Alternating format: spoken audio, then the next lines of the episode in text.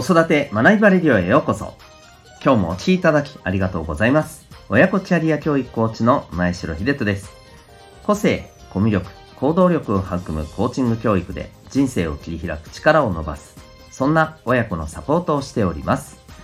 このチャンネルでは子育て奮闘中の皆さんへ子育て生活の学びを人生の充実感、望むキャリアの実現につなげるためのヒントを毎日お送りしております。さて、今日はですね、第636回でございます。えー子供が忙しいということについて考える、そんなテーマでございます。また、この放送では、ママの笑顔が子供の笑顔につながる、正午ベビーシッター施設長の正午さんを応援しております。さて、今日のテーマなんですけれども、まあ、子供の忙しさということをちょっと改めて、えー見てみましょうと。で、そこから、まあ、僕の感じる大切なポイントですね、えーまあ、忙しいということがどうなのかっていうことも含めてですね、はい、ちょっと考えていきたいなと思います。まあ、お子さんの普段の生活全体をですね、ちょっと俯瞰して、えー見ていただいた上で何か参考になるところがありましたら幸いでございます。はい、えーとですね、じゃあ早速なんですけど、改めて、えー特に小学校、高学年以上の、うんまあ、中学生、高校生ね、えーのお子さんいらっしゃる方はですね、ちょっとイメージしていただきたいんですけど、もしかしたら小学校低学年の子でもそうかもしれませんけど、普段のですね、生活、あの、もっと言うと普段のスケジュールですね、生活スケジュール。どうでしょうか？結構お子さんって忙しいんじゃないでしょうかうん。朝起きて、バタバタと準備して学校に行き、そして、えー学校の授業が終わった後は、まあ、お子さんによっては部活動に行って、あるいは習い事があり、で、まあ大体自分の時間がゆったり取れるのってもうね、夜の、えー7時とかそれ以降かな。うん。ただ、まあうちに帰ってきてもね、また、えーご飯やお風呂がもちろんあるでしょうし、えーあるいは学校の課題なんかもね、あったりするでしょうし、さらにはですね、えっ、と、お家のやるべきこととかもね、自分の、あの、生活面でのやるべきことなんかももちろんあるでしょうし。と考えるとですね、平日って、なんか、ほとんどゆったりと何かする時間って、どうでしょうね。あるのかなというのが正直な、やっぱり感覚になりませんか？僕は正直なりますけどね。うん。で、まあそうすると土日はまだゆったりできるんだろうなというところだったりしますけどね。ただ、また土日もですね、習い事なんかはね、いろいろ頑張ってるお子さんや、まあ部活動の子にとってはね、土日は、えーもっとがっつり練習するなんてこともあるでしょうし、えー時には大会だったり、試合だったりがあったりね、まあ、習い事の子も、発表会とかね、なんか大会とか、やっぱりそういうのもある子もいらっしゃるでしょうし、まあ何かと土日もあったりしますわね。うん。ということで、多分忙しいっていうお子さん、ほとんどだと思うんですよ。で、じゃあ、この忙しいっていうのがどうなのか。これ改めてちょっと考えてみたらと思うんですけど、えっ、と、僕はですね、まズバリ言っちゃうと、忙しいのはですね、僕は、いいと思います。これ自体は。うん。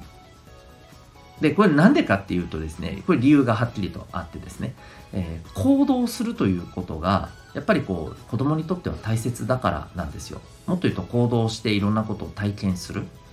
うん。えーここがやっぱり重要であると。で、やっぱ行動体験をすることで、いろんなやっぱり刺激があるし、えそれがやっぱりこうあの心も体も成長していってるお子さんにとってはですね、うん、やっぱりそのこの成長のサイクルを回していくために必要な、まあ、エネルギーなんですよね行動と経験って。うん。まあ、もちろんですよ。あのただ行動すればいいただ経験すればいいっていうことではありませんけれども、えー、でもまあ行動しない経験しないよりはもう何倍もいいというふうにね思っているんです。だからお子さんが何か取り組むことがある。これあのあれですよ行動経験って言ってもあのね、やっぱりどうしても部活とかスポーツとか運動みたいなイメージあると思うんですけど、必ずしもそうじゃないですからね。うん。何にせよですよ。お子さんが、えー、何か目的に向かって取り組んでいる時間が、えー、多いと。で、ある意味ちょっとそれに追われてるようなね、あの部分があるにしてもですね、僕は全くやることがなくてということと比べたらもう、あの、それに勝ること何十倍だと思うんですよ。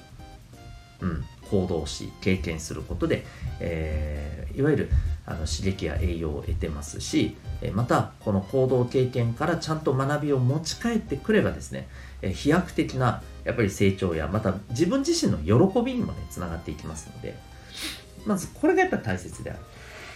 る逆に言うとですね本当に何にも取り組むことがなくぼーっとする時間がですね、えー、大半だというまああの日々は僕はやっぱりよろしくない、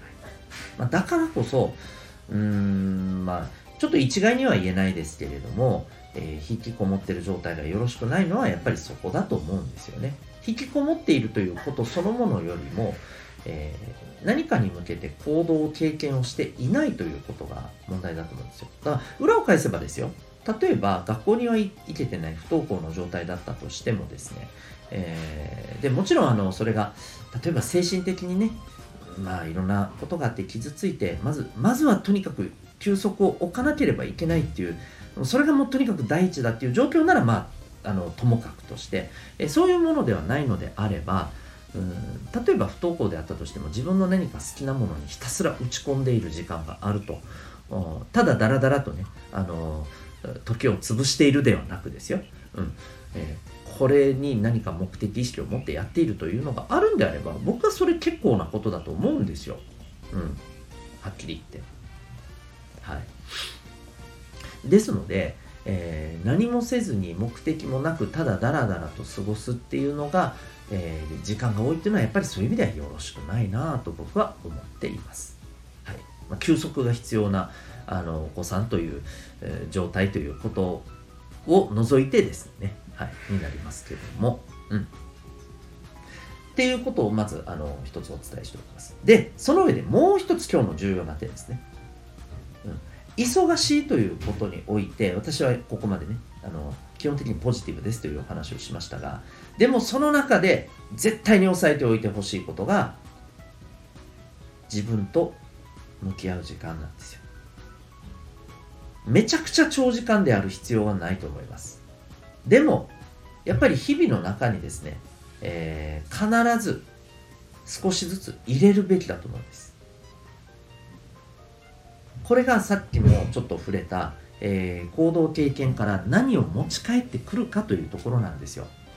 日々の行動経験っていうものは、これ私たち大人もそうですけども、ポジティブなものもネガティブなものもあります。で、特に思春期に差し掛かってくるとですね、まあ、あのこれはもう発達過程の中で仕方がないんですけれども他人と比べて自分はっていう風なねことを見てしまったりですねやっぱりネガティブな一面って出てきちゃうんですよね。うん、ということを考えた時にですね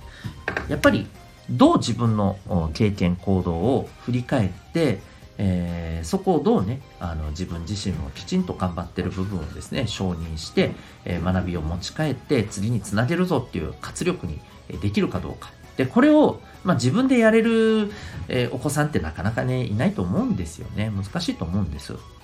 はい。ゼロとは言いませんけど、うん。経験上ですね。ほとんど、あの、それは難しいと思います。だから、ここで、やっぱり大人がですね、関わるべきだと思うんですよね。うん。で、まあ、あの、手前味噌になりますけれども、私が、えー、やってる親子サポートっていうのは、まさにその時間を、豊かなものにするということなんですよね。で、それが、まあ、コーチングという手法なんです。はい。えー、そこでですね、えー、ぜひ、まあ、お子さんのですね、この、えー、普段、本当にね、あの、いっぱい行動して頑張っている中から、えー、何をどう持ち帰って自分の身にして、えー、自分の気持ちのエネルギーも含めてですね、はい、あの知識能力につなげてですねどう次に向かってえ希望を持って進んでいくのか、うん、こういうところをねやっていきたいなと思っています、えー、ぜひですね大人の関わり一つだと思います。はい。あの忙しいことは非常に大切です、うん、ですがその中で振り返る時間っていうのもきちっと取ってあげてほしいかなというふうに思います。ということで今日はですね、えー子供が忙しいということについて、えー、考えてみようというテーマでございました。え最後にお知らせをさせてください。まあ、今お話もさせていただきましたけれども、えー、私の方ではコーチングをベースにした親子のサポートをしておりますが、このコーチングって一体何なのか、どんな効果があるのか、どんなことをするのか、えー、どんな感じなのか、えー、これらをですね、す、えー、べ、て、えまあ、90分の中でですね、体験できる体験セッションを今、オンラインまたは対面でご希望に合わせて実施しております。あの、日時の相談などもですね、させていただいておりますので、え興味がある方はですね、概要欄にあるリンクからウェブサイトをご覧になってみてください。それでは最後までお聴きいただきありがとうございました。また次回の放送でお会いいたしましょう。学び大きい一日を